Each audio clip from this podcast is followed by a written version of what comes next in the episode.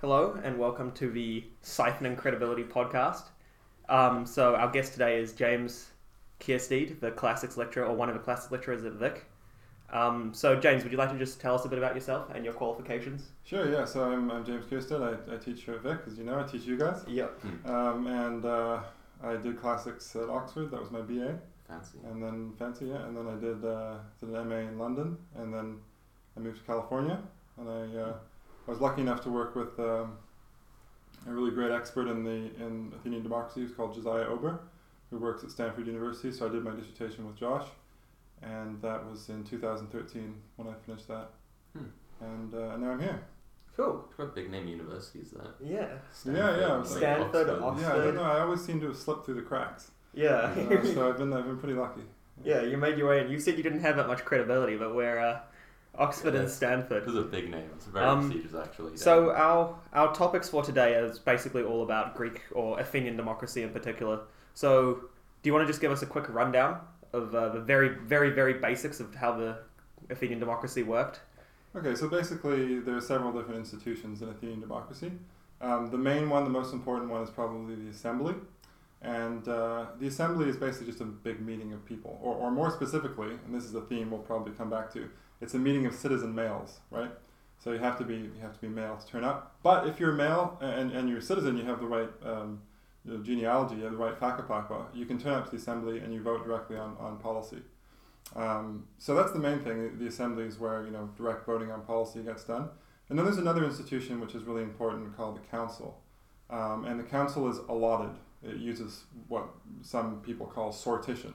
So it's selection by lot. And there are 500 people who are selected for the council every year. And the council, uh, the main role of the council is to prepare business for the assembly. So the council will, will come up with an agenda uh, and, and we'll take it to the assembly, and then the, then the people who come to the assembly will uh, will vote on those things and also discuss them, and they can change things around a little bit. Um, and then there is also um, the, the, the legal systems, and, and this the legal system in Athens was uh, focused on popular jurors. Uh, so you have these mass juries. You, you may remember the, the trial of Socrates had 501 jurors, and that's pretty typical. Often they would have 401, 201, depending on the kind of case. And again, the, these jurors were selected by lot from the whole of the citizen population. Uh, and then you have uh, what's sometimes called the magistracies or sort of state officials. And these are just sort of roles that you know need to get things need to get done in the in the state, and so you know somebody uh, gets selected to be uh, you know uh, a superintendent of the marketplace. How are they uh, selected? Is it by lot? Well, that's a good question. So overwhelmingly, the magistracies are selected by lot, Okay. and that's a really key feature of ancient democracy, uh, which maybe we can talk about more Mm. later because I find it especially interesting. Uh, but there were elections too, but it's just that elections were only for particular offices.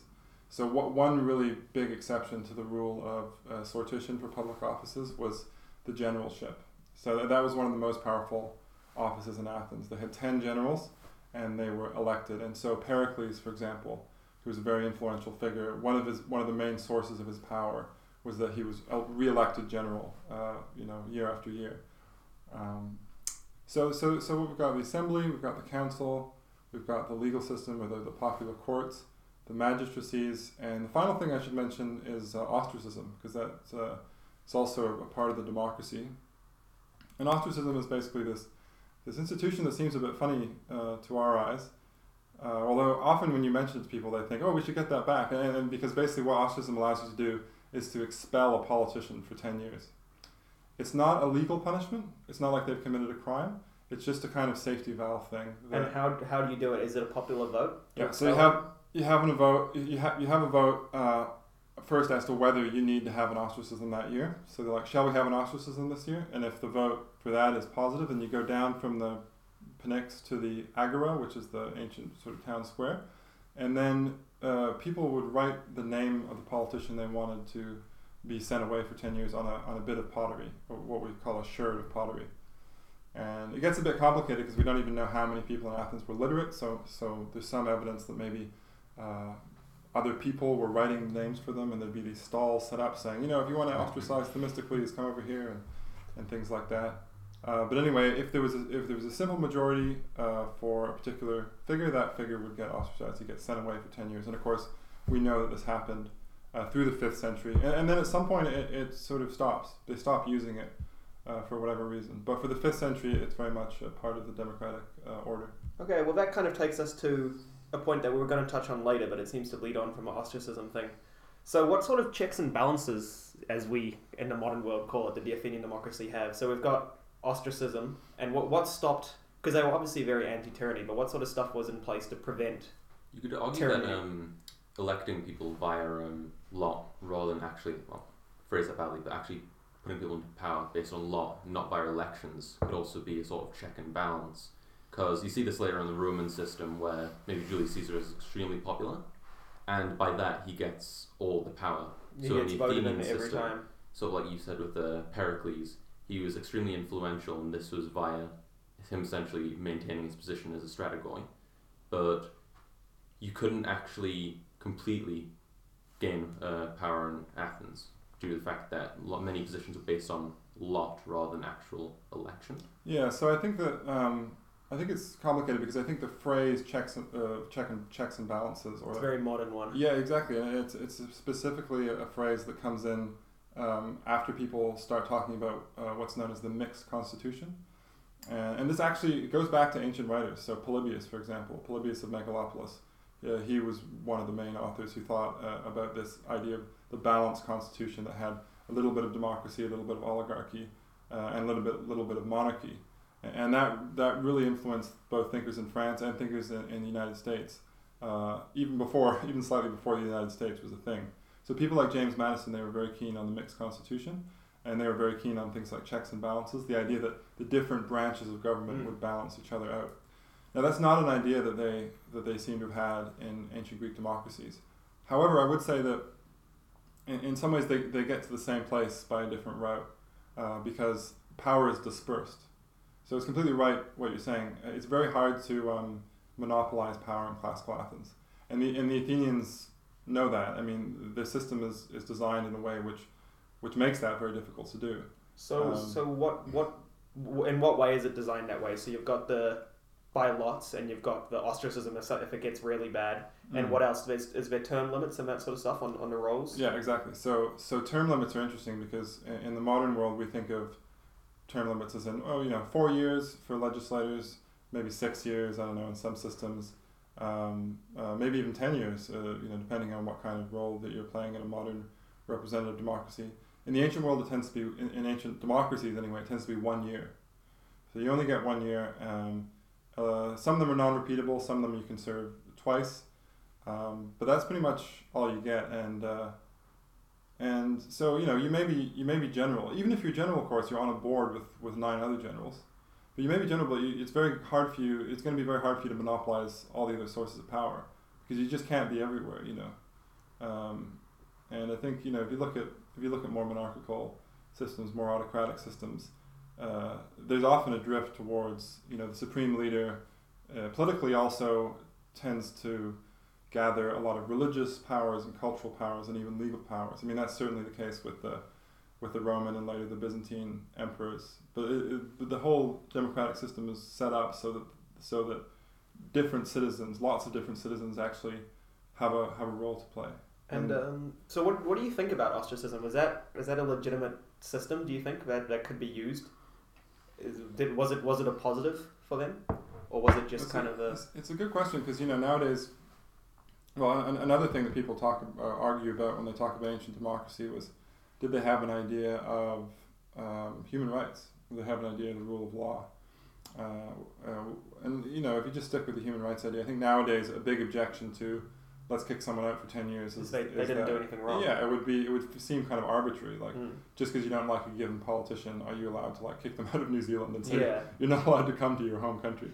Uh, so that would seem, I think, Perhaps you could go harsh. with a more mediated version of it, like um, like they did. Like uh, I think it was Marius who did it in Rome, where it's you you can stay, but you just can't hold office. Yeah, Um, so you're not kicked out physically, but you, yeah. your power is is basically gone. Well, you know, I'm, I'm, I'm sort of happy in the modern world just with the idea if you don't like a politician, don't vote for them. Mm. And then, you know, and hopefully if if enough other people agree with you, they won't be in office. I think that, that that's probably enough. I so mean, so you don't need this big kick him out for. Yeah, I mean, I think in the ancient world, um, there was a lot of hurly burly, and I mean by hurly burly, uh, it happened a lot in Greek city states that people would kill one another. They get into situations of so-called stasis or civil strife, which was basically often, you know, full-on civil war. And you have these purges. You know, the oligarchs would purge the Democrats when they got in. Democrats would purge the oligarchs, and, and vice versa. And so, you know, ostracism can be seen partly as a way of trying to uh, avoid that situation. So, so it's the lesser of the two evils. Yeah. Rather ostracize Yeah, someone than yeah. have a civil war. Yeah, and I don't think that we're, you know, certainly not in New Zealand. We're not quite at that at that place where we need to, you know, ostracize politicians to avoid civil war. I mean, Yeah. hopefully, Hopefully, not. hopefully not. Yeah, we have a, we have a pretty peaceful transition This, of power. yeah, this actually leads into the uh, next question, which is the pros and cons of Greek democracy. Like, what the actual benefits that it had. So, for example, the other day, Jacob and I were talking about how democracy is just pragmatically beneficial because it prevents civil war. If you forget about anything else, it helps reduce the amount of civil war because people will vote on something Yeah, rather it than have sort fight of an about it. outlet rather than. So, so in terms of like pure pragmatism, what sort of like advantages did the did the Athenians kind of have? from well, their so system so of this is, I guess there's two questions here. One is, are there systematic advantages that come from having a democratic system? Yeah, and then even- specifically- even a representative system, um, and that's a question that I'm not really fully qualified to talk about actually because you, what you need to, to do there is go to quantitative political scientists, you know, empirical Mm. political Mm. scientists. Yeah, but I'm I'm thinking Um, more in like like like for Athens, for example, in the Peloponnesian War, was being a democracy a Right, right.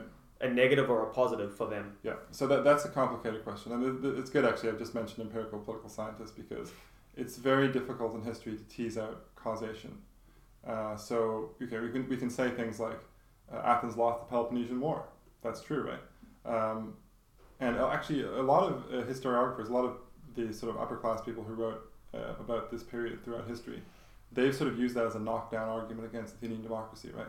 They lost the Peloponnesian War, so their system sucked. Correlation, not causation. Well, well, quite, you know, so it, you have to be a bit more careful than that. So there's been a little bit of more sort of statistical work, and uh, some of it seems to suggest that the best performing regimes are actually moderate oligarchies. Although that, that's controversial. So would you call Sparta was Sparta a moderate Well, oligarchy, or were they? Again, uh, then there's a lot you can write on how exactly you classify these systems. yeah. But yeah, I think uh, I think a lot of people would call Sparta a reasonably moderate oligarchy. Uh, but so the, the way I look at this question in the ancient world, especially, uh, is more in this way that so the ancient democratii were, were really quite radical democracies in some ways, you know, in terms of how much power they gave the citizens, not in terms of their, their franchises.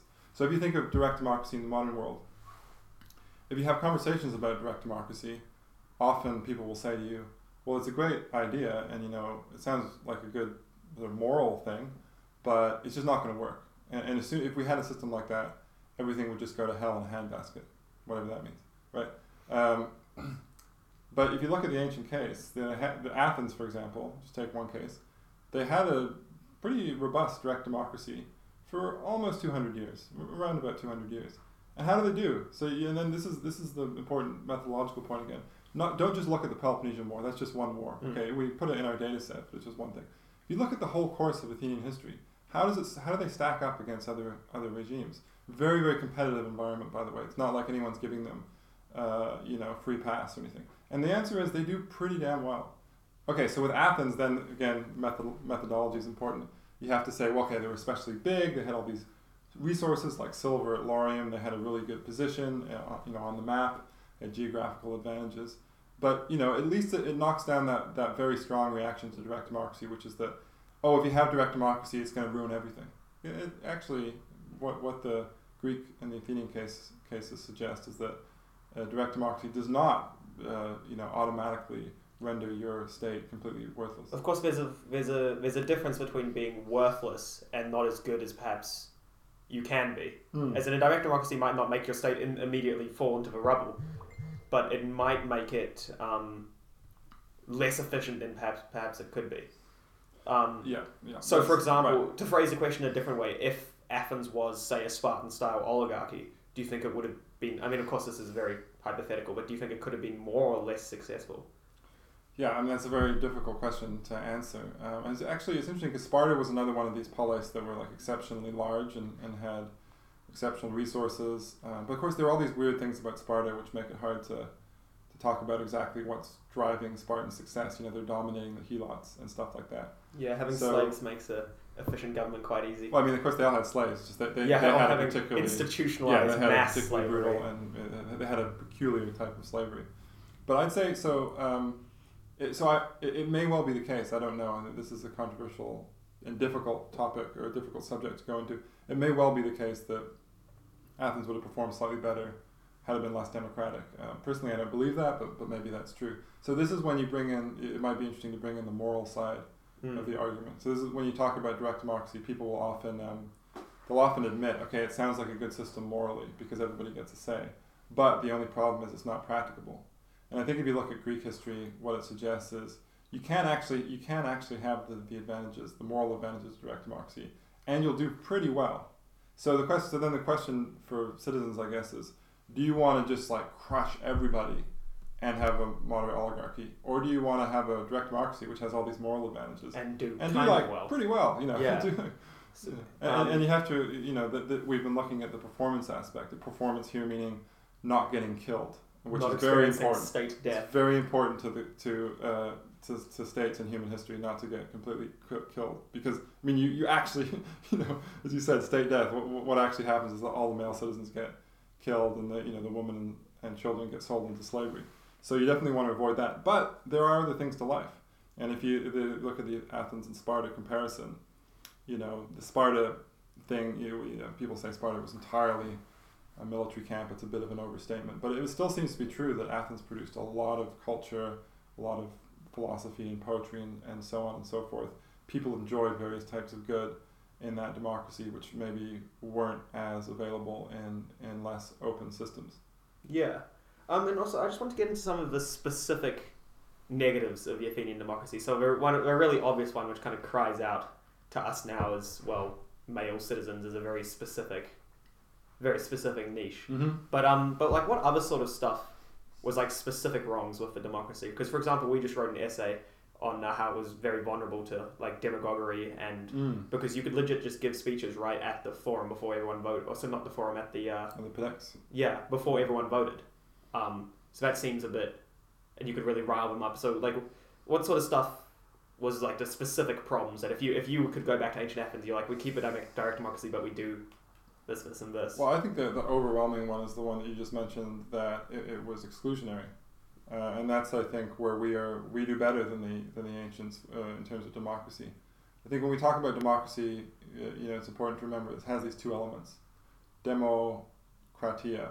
It has the people uh, and the power element. The, you know, the the power of the people. And I think that we do very well in in giving something, giving citizenship to lots and lots of people, including women, including even people who are just resident foreigners like me in New Zealand. I have some, I have a lot of rights actually, and you get them reasonably quickly.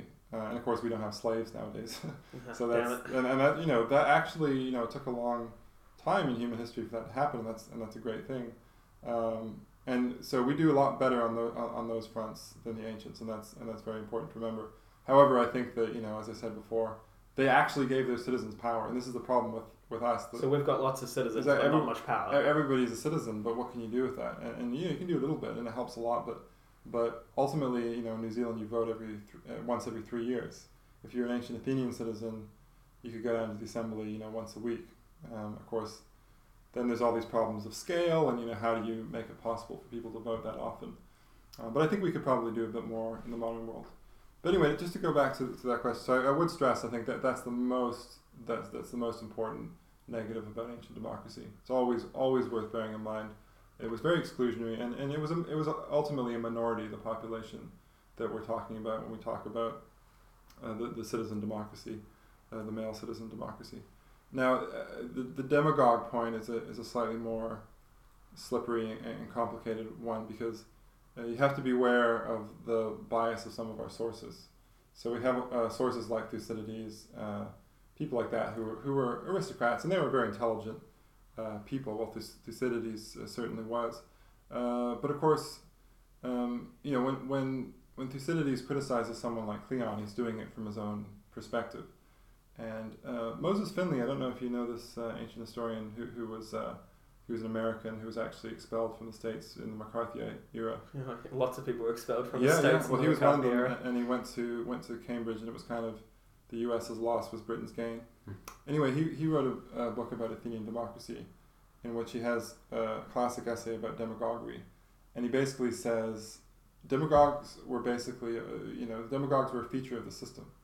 Demagogues were just people who spoke in the assembly, and the people who didn't like them would then say, "Oh, you're riling up the people." But of course, if you were on their side, you would have said, "Oh, they're They're giving, they're informing the people and right." just convincing them. And this is a classic thing with Thucydides that he's like, "Oh, Cleon's a terrible person. He's a demagogue." Pericles, though, that guy's great. Yeah, I mean, if you actually read, like, because I mean, I was reading Thucydides recently for, for that essay, and you read the way that he talks about Cleon, it's like, it's very emotional language. You know, he's like, That's right. he, he riled up the people. He wasn't talking to Yeah, the people. He wasn't convincing them. He was he was angering them. And who Um, knows? I mean, maybe Cleon had a slightly different speaking style, but I think it's definitely it's worth bearing in mind at the very least that there's this there's this class inflection to it too. That Thucydides he thinks Pericles is more the type of chap that you'd want to have as a leader, and Cleon and people like that, the people, the, the politicians who came from the lower classes, the, the, those weren't as good as far as Thucydides was. So concerned. would you say that for Athens, the dem- the demagoguery issue wasn't that as big of a problem as we kind of think it is now? Yeah, basically. I mean, I think that uh, it's. I think it's still the case today that uh, when people call politicians a demagogue, it basically means I don't like this politician. Yeah. So it's just, it's- it's just a condemnation of their policy. Yeah, which, which, which of course is perfectly legitimate. Yeah, I mean, you can Um, do that, but But I don't think it's uh, it's it's a good criticism of democracy to say it produces demagogues because what you know what's the alternative? Because yeah, I mean, really, is a demi. I mean, a demagogue then is just an equivalent now to a to a candidate. Really, it's somebody who uses democracy to get ahead. Yeah. Um, Potentially more grassroots support. yeah, yeah, definitely. Um, Yeah, so that, that would segue into a conversation about what people mean exactly by populism. And, and in my view, you know, populism is one of these words that basically means democracy when I don't like it. yeah, yeah, definitely. Because because that's the thing. If you if you're only democratic when uh, when it's going your way, it's like the free speech thing. If you're only democratic when you're going your way, is it really democracy? Well, quite, yeah. Um, and if it's not, then it becomes then it becomes populism and and abuse of the abuse of the system. Um, but yeah, um, that kind of. Uh, do we want to move on to? I'd on to- actually or to do- bring up something. Could you argue that the Athenian system was easily abusable in the sense that Cleon, although you said he might not have been a demagogue in the uh, same way Thucydides represented him, that he still was able to abuse the system where you could essentially flood. I can't remember what the name of it was. The assembly was that where they all like uh, voted? yeah, yeah. Yeah. So essentially, he could flood the assembly with tons of his supporters and essentially shout down opponents of his Mm. to essentially get his point across rather than anyone else and essentially use that to win any vote that occurred. Yeah, so, so again, I mean, that may, be, that may have been the case. Like, I don't remember the particular passages you might have in mind, but um, you have to be aware of the bias of the sources. And uh, so, what, one thing I think w- which is true about, and which is a difference between ancient and modern democracy, at least in a lot of places, is that there was a lot of hubbub in, in ancient democratic fora. Uh, we often hear about this thorubos, which is the Greek word meaning kind of people shouting stuff. Uh, and you still get that actually in the British uh, House of Parliament. Yeah, it's fun watching it. Sorry? It's fun watching it. Yeah. Yeah. in the House of Commons. Um, and you know, to some extent in Canada and New Zealand, uh, the states they tend to be a bit more a bit more polite, uh, at least in Congress.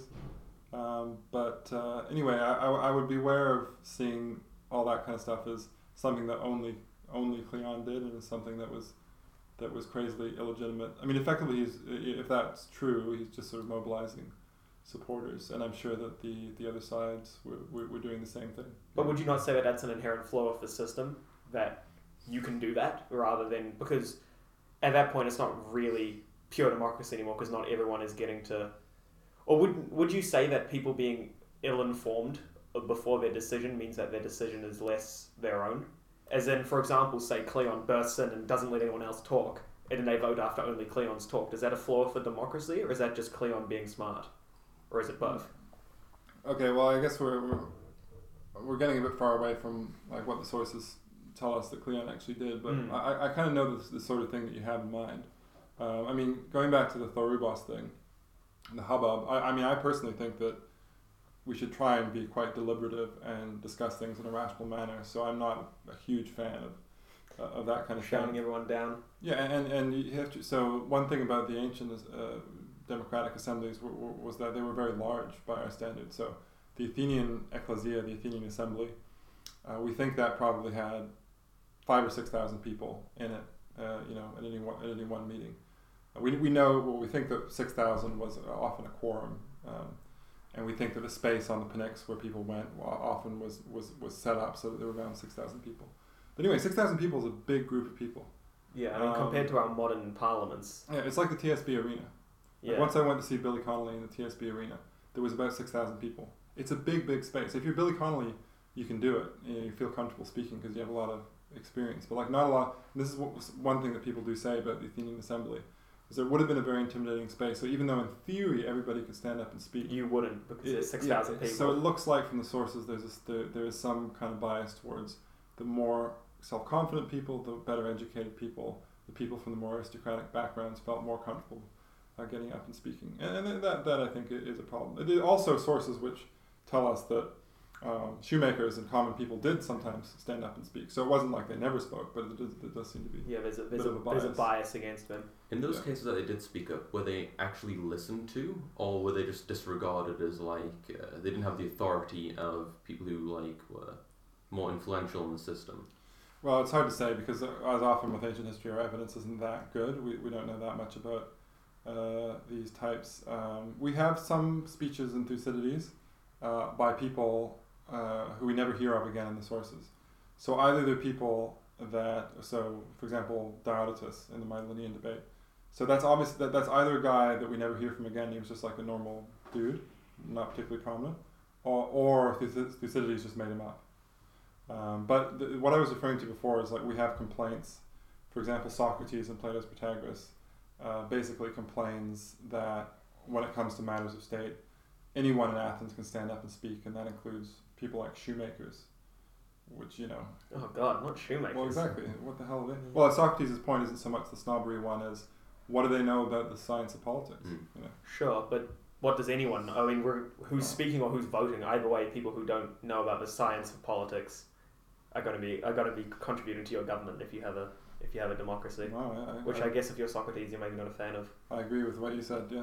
Um, but so, just to kind of take it back, all, all the way back a little bit, and maybe we should have opened with this, but Athens was democratic, and lots of Greece was. It wasn't Athens wasn't an outlier. So, and I remember you you started our lectures with this. So, why do you think that Greece in particular was such a, I mean, relatively egalitarian, and why did that develop into democracies where it really didn't in most parts of the world? So okay, so so I guess there's two different claims here. One is that there were lots of democracies in ancient Greece.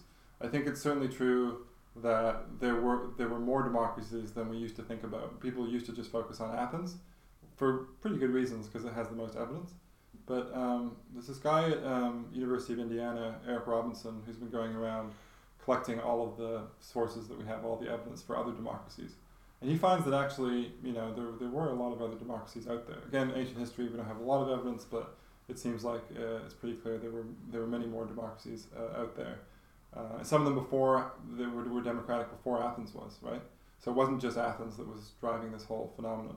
And there's a slightly different point, which is um, that uh, the, the Greece as a whole, the Greek city-states, were more egalitarian than comparable systems around at the same time. And uh, I think that's that's also true. So we have to bear in mind, you know, Greek city-states sometimes had tyrants. You know, they sometimes had monarchs, uh, rarely.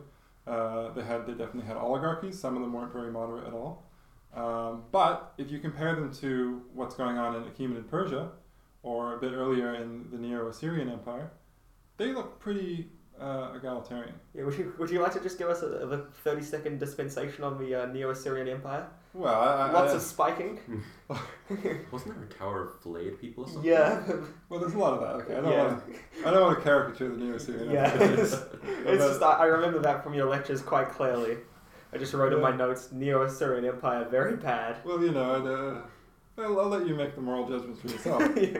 But, you know, I, just- I of try and people. I try and give a vivid uh, uh, image in the, in, in the minds of the students of, of what various uh, uh, various polities are up to. But no, I mean, there's no doubt about it. The ancient world was full of warfare, and you, you gotta give them credit, the, Assyrians, that they're very good at it. They're really effective at it. And they is the chose something to be good at, and they they, they did. Well, they, they didn't just choose. I mean, in a sense, they chose, but this is the pattern for all, um, you know, ancient states, and, and for most states in human history. The main point of them is is to make war. I, I, you know that I like this Charles Tilly quotation: "War makes states, and states make war," and that's really what these these ancient states were. They, they were machines for making war. So so yeah, Syria and Achaemenid Persia, and you can choose any one of the international age kingdoms. Uh, they have a very similar structure, which is a sort of big man at the top, uh, monopolizes all the resources, monopolizes all the power. He's kind of best mates with the gods, uh, that that sort of thing. Do you want to just explain, like, really quickly what you mean by the best mates with the gods thing? well, I mean, I, think it's quite an important aspect of, of those dictatorships, if you will. Um, yeah, well, yeah, dictatorship. I don't know if I use Well, that uh, term, sorry, but I know, I um, know what you mean. I yeah. know it's, it- Auto- autocratic monarchy. yeah, yeah, or- something along those lines. Yeah. Yeah. Um, well, you know, there's often the claim that the uh, that the ruler's family is related to the gods, like in Egypt, or that um, you know the the Achaemenid Persian monarch is best friends with Ahura Mazda. You know, if you look at the Behistun inscription, there's the Ahura who's a sort of winged figure, is flood, fluttering right over uh, where Darius is with his sort of chain of prisoners that he's dominating. So these kind of claims are, are routine, and, and you notice that it's not like it's not like the Greeks were sort of um, ethnically uh, inoculated from this kind of thing because once they once individual Greeks or Macedonians get that sort of power, they do the same, they go to the same place, and that's exactly what happens with Alexander. Almost happens with Philip. Almost happens with uh, various other people like Lysander, uh, uh, Demetrius Poliorcetes. So there are several figures in Greek history who try and do it. But in general, in archaic and classical Greek history, what we have is something different. You, you, of course, there are deeply religious people, or a lot of them are, uh, but they don't see, you know, religious claims don't back up political power in quite the same way. Um, and so, so, you know, a question you might ask is, how does this come about? And I think one, one big thing is just the, the Bronze Age crash happens, you know, around 1200, as you know, everything just goes to pot. Um, and uh, there's a good book that came out last year, Walter Scheidel, uh, The Great Leveler, which looks at um, economic inequality uh, through human history. And he basically says like one of the only things that allows equality to come into being and to increase is catastrophe. Uh, because if you have if you have a system that works for, for a long time, it's very easy for the the elite and the more successful people to, to keep gathering uh, money and power into their own hands. And the only thing which kind of wipes the slate clean is just if everything everything just goes to pot, and that's what happened around 1200. Uh, however, you know, you, you look at when Assyria gets back on its feet in the form of the Neo-Assyrian Empire, it goes a pretty hierarchical route again. So the question is, you know, what is it about Greece? Yeah, that yeah what's, what's the period- difference?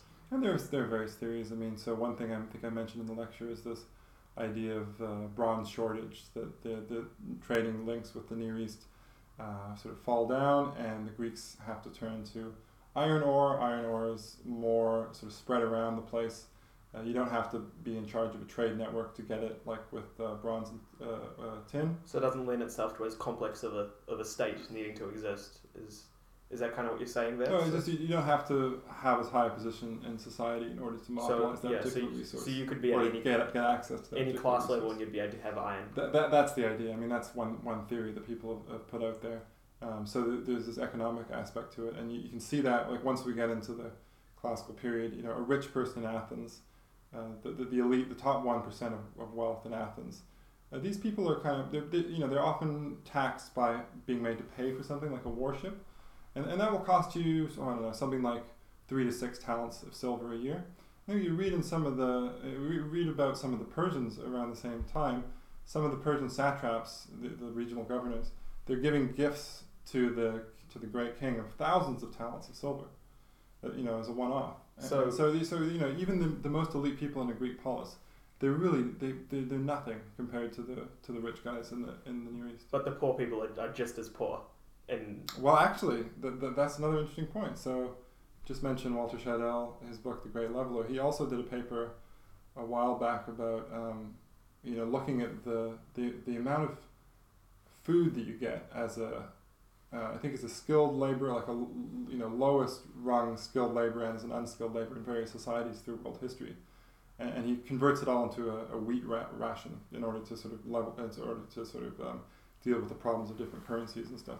And he finds that actually classical Athens did a pretty good job of of paying its poorest workers, you know, pretty well. So And not of course, only were the people at the bottom higher than the Persian Yeah. bottom, but the people at the top were lower. So So the don't wanna- inequality is much less. You don't want to go crazy. Of course, they weren't living in a modern welfare state. They did, you know, didn't they didn't have uh, you know national health system or anything. But in terms of the the complete uh, mess that is human history, They weren't doing they, too were, they bad. weren't doing too bad. Yeah. Um, yeah, and so you mentioned in, in the lectures something about like the camaraderie aspect and stuff, like fighting, um, fighting in a The shield wall. yeah, the shield wall and stuff, and so you, you're protecting the guy next to you, and therefore you Yeah. become kind of a, a unit, and Right. none of you can claim that you did better in the fight Yeah. because everyone else will be like, no, we were all, we were all in that wall. Yeah, right. That, that's another thing that people because this is a big issue in in you know archaic Greek history. Uh, wh- why is it, or is it the case that they're egal- more egalitarian? If so, why does this come about? And and that what what you're referring to is called the sort of hoplite reform theory. The idea is they, they started fighting in this particular way at a certain point, and then the evidence is pretty clear that they, they did. they fought in this particular way, lined up uh, with their shields kind of locked, and you know, kind of like some people say it's like a rugby scrum, but it's like a scrum with like you know pretty broad front, you know, and, and And- spears. and a few more spears, yeah. exactly. You, you're allowed to do certain things you're not allowed to do in a, in a rugby scrum. But so yeah, so so so the possibility is that they started fighting in this way, and then it, it meant that uh, the sort of big men couldn't claim that they'd done everything themselves. If you look at the picture of, warfare for the most part in the Homeric poems, which you know, a huge thorny question of what period that's meant to represent, if it's meant to represent any kind of coherent period. But if you look at the picture of warfare there, it's kind of like you have these champions, these heroes, and they, they drive up in a chariot. Often they have like a charioteer to help them. They jump off their chariots and they say, "I'm a great Achilles, you're Hector. Let's fight." Yeah. Um, and then they can go back and claim, "Look, I defend." Hector can go back in, not on that occasion, but uh, Hector can go back in and say, "Look, I defended the city," and then presumably that helps him, you know, bolster his power. Uh, and that's once you have hoplite warfare, that's not available anymore. There's certain positions on the field uh, when you're doing hoplite warfare that you need a slightly stronger person. So like sometimes the Spartan king goes there, but it's not much of a difference. It's kind of like you know being tight head prop or something. It's not like So which way do you think on your own. the causality goes? Was there an already egalitarian society that lended itself to Yeah. fighting together, Yeah, or was it a society that fought together and therefore became egalitarian? yeah. That's the that's that's the question about about hoplite warfare. Uh, you know what's driving what, and I think often in history, history is often messy, and you, you get what I would call recursive causation. It's kind of like a recursive causality. It's not like at some point they magically started doing hoplite warfare and then they became politically, politically egalitarian. It's also not like they were politically egalitarian like that and then suddenly they're like, oh, let's change to hoplite warfare. It's more that these were trends that kind of supported each other. Hmm. So you have this. So you have the way the, the, the slate is wiped clean after the Bronze Age collapse. Then you have um, then you have this iron, uh, the distribution of iron thing. Then you have these economic differences, and the economic differences too. It's like the the, the political egalitarianism is supporting the economic egalitarianism, and vice and vice versa. Uh, you have the egalitarianism in the way they fight, which is supporting uh, the political egalitarianism, and vice versa. And you've got all these other things going on too. One of the biggest is ideology. You have these these uh, egalitarian ideas, and that you know relatively clear from some of the earliest texts we have. Not so much the Iliad and the Odyssey, although some, there's some there too. But uh, Hesiod, for example, you know, he talks about the you know the bribe eating judges in his community in Askra. Uh, so pretty early on in Greek texts, you can find elements of this egalitarianism that the, the little man should be able to stand up and criticize his rulers. And that's uh, you know doesn't seem like much to us, but that's quite a big thing in human history. Yeah, it's a that's a step above above the Assyrians and their towers of flayed people. That, that's right. Um, and you know maybe I don't know enough about that culture. Maybe they had some little elements of egalitarianism too. But if so, it didn't seem to get very far, right? Whereas in Greece we have we have a different dynamic where these ideological claims are supporting uh, political reforms, and as you move into the classical period, you get more and more democracies, and the political changes are supporting more and more expressions of egalitarian ideology. Okay, so, we all know that modern democracies essentially take a lot from Athens, you know, maybe Sparta as well in Rome, but if modern democracies are influenced by Athens so much, why don't they share many of Athens' uh, features, like the assembly, or maybe more primarily democratic system? Okay, so so that's hu- another hugely interesting question. Um, but the, the basic point I think is that um, they, they weren't uh, modern democracies are not actually that mu- that influenced by, by ancient democracies, much less than, than we now we nowadays like to think. Um, so, and, and that's because basically you know they had the ancient democratic thing, then there was the European Dark Ages and a lot of stuff that went down, and uh, for most of that period, the people, the educated people, the aristocrats who were who had the leisure to write history, they didn't think very highly of ancient democracy. They thought it was mob rule. They definitely didn't want to install it in their own societies, right? Because that would have meant uh, various bad things for them. It's only really in the 19th century that you get people like George Grote, who was a great uh, liberal figure in England, in, in London, uh, who starts saying, actually, maybe Athenian democracy wasn't that bad. Uh, but but that's kind of a, a sort of parallel thing. It's, it doesn't seem to be the case that modern representative democracy comes in because people are like, let's do what the Athenians did. And, and that's why modern democracies do look very different. Uh, so modern democracies, uh, you know, they tend to come in through, uh, you know, parliaments and things like that. Uh, attempts to limit the powers of the king uh, or the, the monarchy, thing, uh, things like that.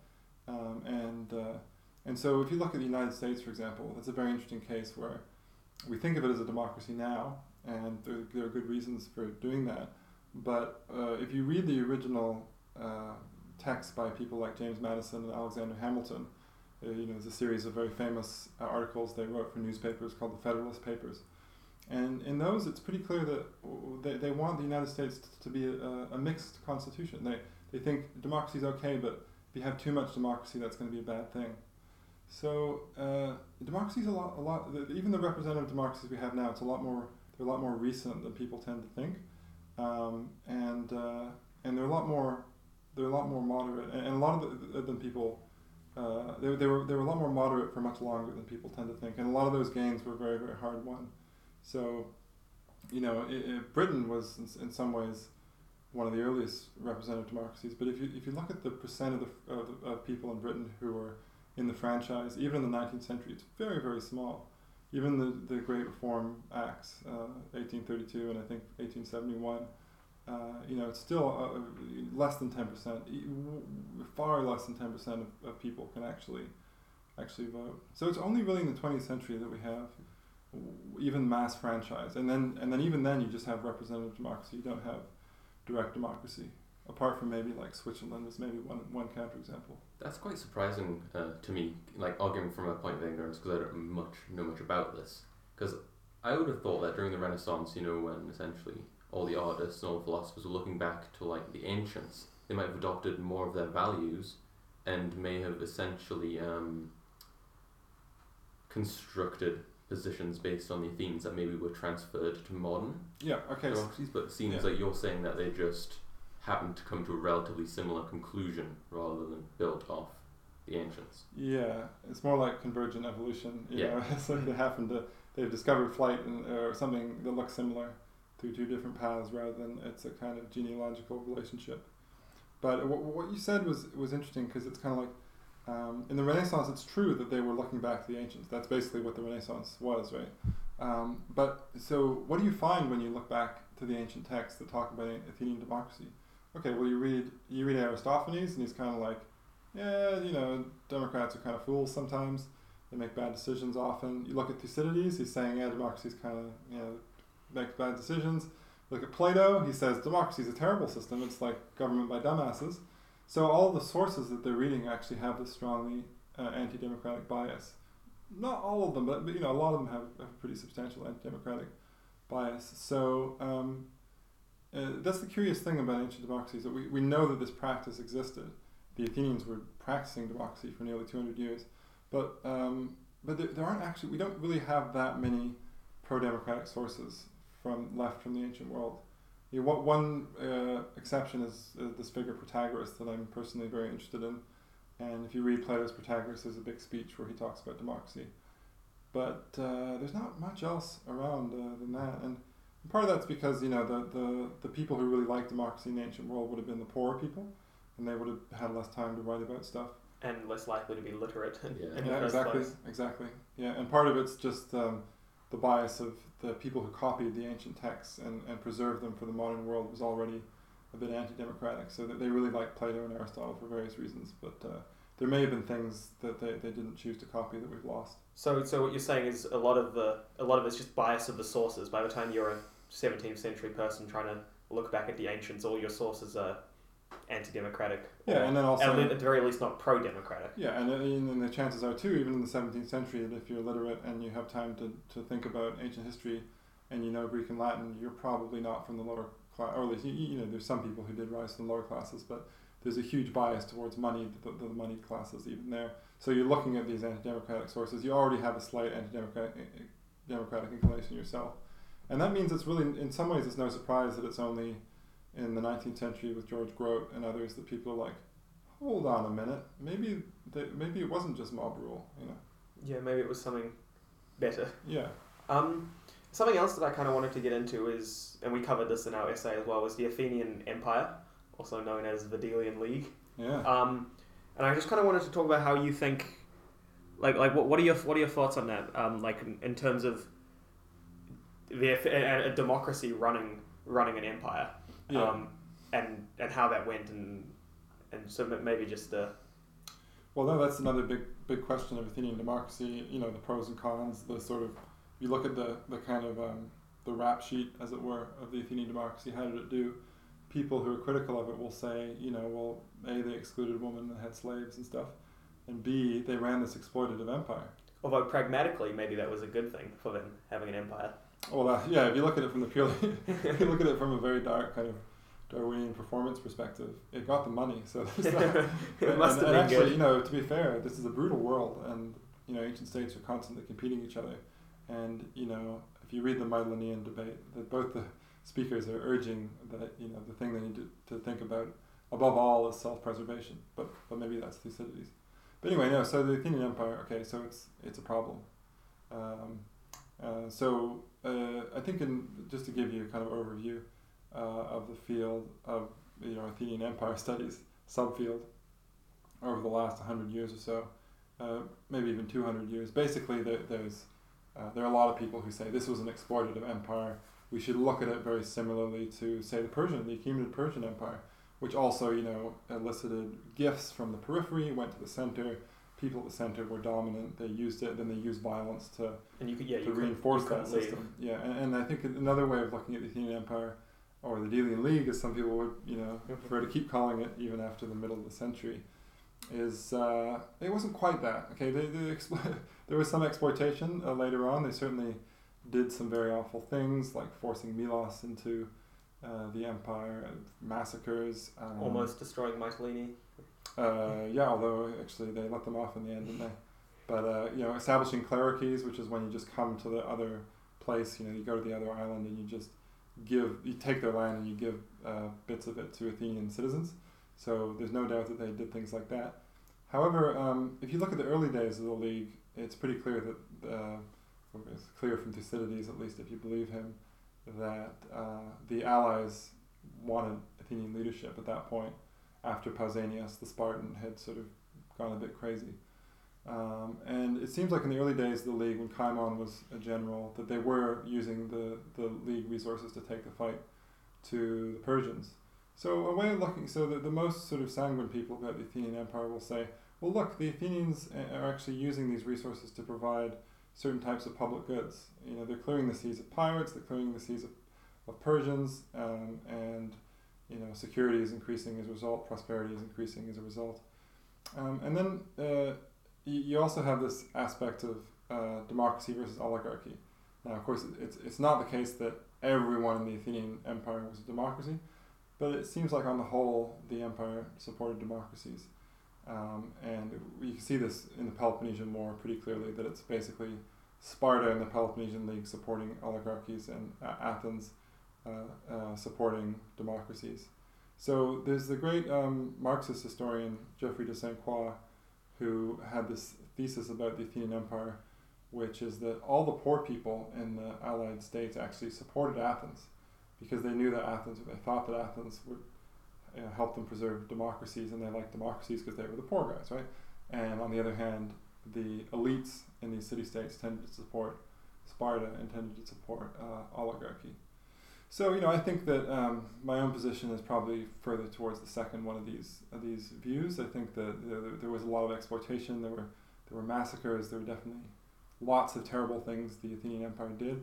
But I think we should we should be careful in history not to lump everybody into the same category. And I think there's a pretty clear difference to me between uh, uh, this uh, empire that starts out as a starts out as a cooperative league and kind of um, uh, sort of what's the word I'm trying to think of degrades into something else. There's a difference between that and you know these empires that just they exist entirely to dominate and to extract rents and things like that. And I think that's more what's going Yeah. on with Assyria. And the way you obtain your empire as well is Yeah. quite different. If you're a Neo-Assyrian empire and you go around invading people and flaying them, yeah, whereas if people voluntarily join you but then want to leave, it's a little bit yeah, it's a difference. it's a little bit different. Because the Assyrian deal is basically like, we're with Ashur. If you're with Ashur, that's great. If you're not, we're going to impale you. And you know that's a pretty clear choice, and uh, you know it has its advantages in terms of clarity. But the Athenian one is a bit more complicated than that. It's kind of like, okay, we have this pre-existing league against the Persians. We need money to run it, um, and then a lot of the uh, allied states. This is again something Thucydides tells us. They choose to start giving money rather than ships. And then they're in this position, oops, we, we don't have any ships anymore because we decided to just give Athens money and stop running our own navies.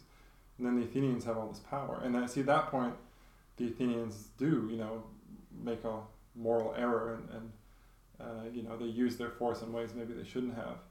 But it's, it's a slightly different ballgame, I think. What do the sources say about how the Athenians viewed viewed their empire? Like did the Athenian citizens or government, if you will, which kind of was the citizens, did they view their empire in a positive light?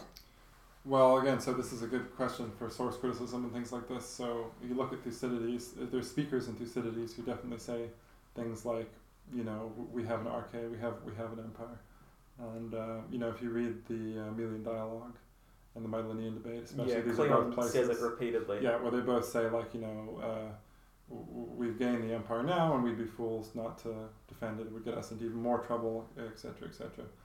Um, but then, so that's that's Thucydides putting words into the mouth of other people. Because he wasn't know. he wasn't there, was he? Um, Well, he was. at the debate. Oh well, yeah. Okay, so he, he he gets exiled at a certain point, but he of course was a general earlier on in the war. He failed to uh, to uh, defend Amphipolis against Brasidas. Um, but there, there there are lots of things that he he he probably wasn't present at himself. But and then it's any he hides his sources really. So it's it's anybody's guess what how he knew those things or how he thought he knew those things. But like you know he he probably he could have had a friend who was. Uh, who was present at some of these debates? The, Mytilenian ones before he was exiled, so he may well have been there. But like you know, wh- when there's three generals talking to each other around uh, Syracuse, he's almost certainly not there. Whether or not he had like reliable information from other people who were there, that's like something that's impossible. But e- even if he did have information from people who were there, reliable, like you're not going to be getting verbatim quotes. exactly, Um, and, and he says that you look at the beginning of Thucydides, he tells you, "I'm gonna I'm gonna put some speeches in here, and scholars pour over this." This guy I just mentioned, Geoffrey de Saint Croix, he writes a lot about this particular question of like what does Thucydides mean by this. But what Thucydides says is, I basically followed the main gist of the arguments of the speeches, and then I filled in what I think was appropriate. so it's kind of like, well, what did you think was appropriate? Was it just like, you know, is it sort of he's rewriting the speeches so that they sound good? Maybe. Yeah, fun fun source to uh, to and have the, to dissect. speeches are really good. So, so But yeah, it does mean that you have to take specific quotes with quite a quite a big grain of salt. That's right. Um, that, that, that's kind of like the number one lesson, especially for first year uh, classics and ancient history, is just what do we really know? Uh, we have to be very cautious. Um, but yeah, that kind of that question about the Athenians if they approved of their empire or not kind of brings us on, uh, into the next thing, which is what was like the Athenian perspective on the morals of their democracy? Like, did they think, for example, that oh we're better than the Spartans morally because we vote and they don't, or did they just think about it pragmatically? Or, yeah, so this is another source problem where we, we, as I said before, we don't have that much writing by Democrats from Athens, kind of surprisingly. But the sense that we get is that there was this ideological divide in, in the world at that time. Kind of like you know, some people uh, people used to compare it certainly when I was a lot younger to the Cold War. Mm. You know, So like It's a bit like oligarchy versus yeah, it's like Sparta versus Athens, yeah. oligarchy versus democracy. and they're seen as the two kind of superpowers who are supporting each side. And it's certainly not the case that everybody thinks oligarchy is crap and it's, it's just oligarchs dominating them. Oh, there is that aspect to it. Uh, but there are people who are convinced oligarchs, and, and some of them are Athenians. You know, an interesting example is this guy Xenophon, who's a very clever, uh, sort of entrepreneurial type of dude. He was a student of Socrates. He was a mercenary in Persia at one point. He wrote a lot of different works, and he just liked Sparta. He was a so-called laconophile, and he eventually uh, moved there. But so it seems like the, the basic division was Democrats would would be uh, they, they would say they were in favor of yes democratia, uh, but that's actually a relatively later term. Uh, earlier on in the fifth century, they tend to talk about isonomia, which means equality of the laws or equality before the law. Uh, they talk about isegoria, equality of speech.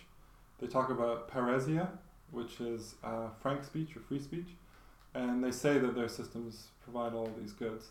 Um, and uh, there are various little passages uh, that you can look at, um, you know, where, where Democrats have a say. So, you know, Herodotus, uh, the Persian constitutional debate, which is almost certainly made up. You know, one of the Persians puts forward What do you mean. Herodotus making stuff up? Uh, How can you say such a thing? he says later on, people always say I made this up, but it's true, but it's probably not.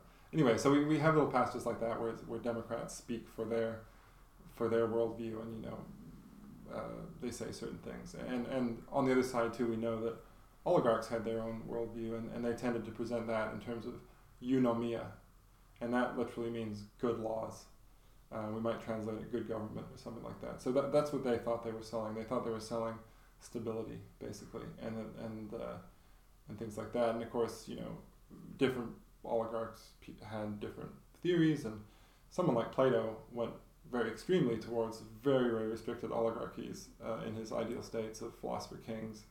Um, but you know, most people I think would would have just said something like the better sort, the the aristocratic sort of people should rule, and that's something that we see reflected in. Uh, in the so-called old oligarch, which is this one text we have where the where the guy basically says, "Yeah, democracy, you know, uh, they, they do pretty good. The Democrats do a pretty good job, but it's a bad system because it's the bad people who are in charge.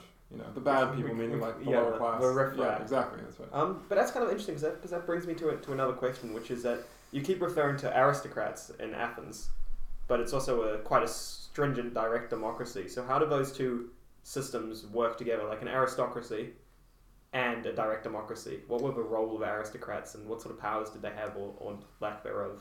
Yeah, that's another interesting question, and it, it, it's it's really interesting for historians, especially I think, because you know if you're a political theorist, you kind of tend to think of these things in the abstract, like oh let's just design a system. But of course, you have a sort of backstory to every society, and the backstory to Greek society is that although they're not as um, hierarchical as some of the systems in the Near East, they do have an aristocracy.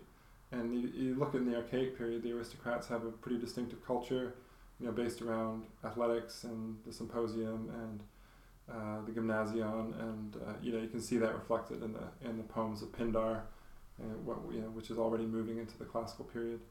Um, so there's this aristocratic culture, um, and then they suddenly have these very strong direct democracies, as you say, and uh, in some places they react to this just by like killing them and kicking them out.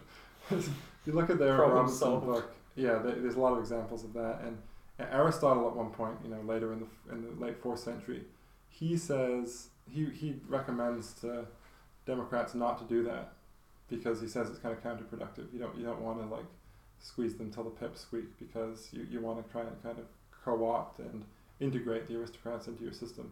I think that's basically what the Athenians do. They, they, they don't go into any kind of major purging type things. Um, No French Revolution. Uh, no, that level. doesn't seem to be off with their heads in general. I mean, maybe some individual aristocrats got ostracized from time to time. And certainly, if they, um, you know, once you get to like the thirty tyrants and stuff, then that that's different. But in, in general, if you're, you, you- it, it's very much a path open for you in Athens to be a rich person who is down with the democracy and contributes. And so that's why they have this this taxation system, where, as I said before, you are asked to provide a, a warship for a year or you're asked to um, to uh, pay for a theatrical performance. So was um so was the Athenian aristocracy more just monetary based then? Like you were considered an aristocrat if you were rich, or was it the more traditional? You had to be from the right family. It's a, it's a mix of both things, and, and it's it actually reminds me a lot of when I was living in England. They had similar similar uh, kind of thing where it's a, a democratic political culture, and then but you have this sort of uh, backstory of there's a more aristocratic segment to the society, and it, it, it is uh, correlated with wealth, but uh, you can be extremely wealthy and not be posh, right? And it's the same it's the same thing in Athens that uh, uh, you know you, it's best to be from the right families some of the people like Cleon and some of the other so-called new politicians in the in the late fifth century, people like Thucydides and Aristophanes uh, hate them uh, because they're not well born, but they a lot of them are quite rich, and, and that's uh, that's something that actually like loses them points with Aristophanes and Thucydides. It's kind of like you guys are like nouveau riche, uh, so they don't, they don't like that. So the ma- main signs of aristocratic belonging, I'd say, it was you know landed wealth helps a lot doing the right kind of culture, you know, symposia and uh, and, and education in the in the great poets, um, musical education, athletic achievement, uh, competing in the great Pan- Panhellenic Games. Those are all those all things which which get you cred, uh, get you street cred, as it were, as an aristocrat. If you can get street cred as an aristocrat. Um, but the, the interesting thing is Maybe that you get uh, cocktail party cred or something. yeah, yeah, exactly. Interesting thing is that even though you have this very well defined segment of society, a very well defined aristocratic culture, they don't control things, right? They, they, they're around and they're influential. They speak more often than the poor people in the assembly, but they're not in charge. And we can see this because as soon as they piss off the demos, even Pericles, he, get, he gets in trouble, he gets fined. And so they, they always have to make sure that they don't, that, that, that they're good Democrats, they don't go too far. Otherwise, they know that they're going to get in trouble. Is that uh, exclusive to Athens? Because I know that Sparta had two kings who, by the end, had no real power at all.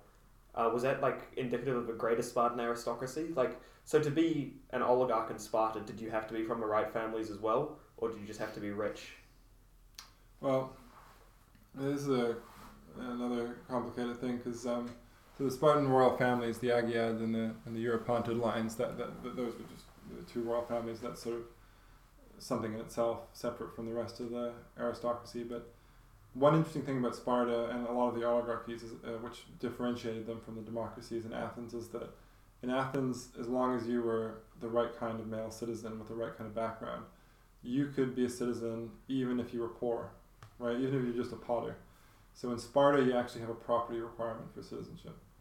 And that means you have to have the right amount of land and you have to be able to produce the right amount of wheat. So in a sense, like all of the Spartan citizens are aristocrats. And they have this ideology that they're all equals. They're called homoioi. And all, everyone in the Spartan citizenry is equal. Of course, it's completely false. Uh, We, we know from sources that some of them are mu- much more Equal than others? much more exactly much more equal than others. Okay. Um, and that kind of, I think what we should maybe finish on is the effects of all this, like on the actual people. So, if you were an Athenian, um, you're so maybe you don't vote, and so, but is your life how free are you relative to a Spartan? Like, do you have your, as you were talking about before, do you have your freedom of speech and do you have your freedom of movement and all that, um, as part of this democracy, or do you just kind of get to vote and that's that's about that's about it? Yeah, I don't think you really have too much freedom of speech when you can get sentenced to death for uh, what was it, uh, polluting the minds of the youth.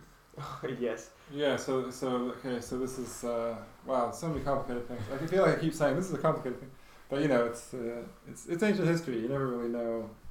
You, you don't really have that much information. You don't really know wh- which which sources to believe. But um, that's been debated. Like how free was Athens intellectually? Okay, so what you're referring to is the most famous case that they killed Socrates, and they did. You know, they, they did, and they and they said it was because, as you said, he was introducing new gods and corrupting the youth. Um, uh, but some people would say, well, that, that's a particular situation where after the 30 tyrants, you have this amnesty where, you know, the Athenians say, we're not going to prosecute people who were involved with the 30 tyrants, uh, except for the 30 tyrants themselves. They, they sort of forgive everything. And then Socrates, who's associated with some of the people who were in the 30 tyrants, he keeps doing his sort of anti-democratic shtick. And, you know, that, so it doesn't excuse what the Athenians did there, but it may explain it. And the question is, was that a typical case? And it seems like it probably wasn't. You know, we hear a lot of stories, things like Anaxagoras uh, got in trouble for saying that the that the sun was a burning rock. Pretty close to the truth, actually. But anyway, uh, no, not a god. Uh, but a lot of those stories they come from later sources, and they're not very good sources. So, and you know, some people think that that actually Athens was, you know, a pretty free place. Um, and that, and you have to remember, you know, Socrates was pretty, as if we can believe Plato, and Plato himself too. Both of them were like pretty strong critics of the democracy for all their lives. And uh, Socrates lived to a pretty good age. of course, they killed him in the end, but you know, Pl- Plato was allowed to do what he did for a long time. Aristotle, you know, at some point he has to flee, but uh, again, he, he, he is able to live and work there for a long time. And it seems like Athens actually attracted intellectuals. And so if, it, it doesn't seem to be the case that it's this, it's this place where everybody's in fear of speaking their mind, because if it was, these Why- intellectuals why would you go there? there. Yeah. That's a good point. Um, okay, cool. Is there anything Uh, uh, any just- just- either of you wanted to say? I've just got minor questions, not really related to any overall theme. It would be how do you actually determine who is an Athenian citizen? Like, if some random other Greek person just ruled in there.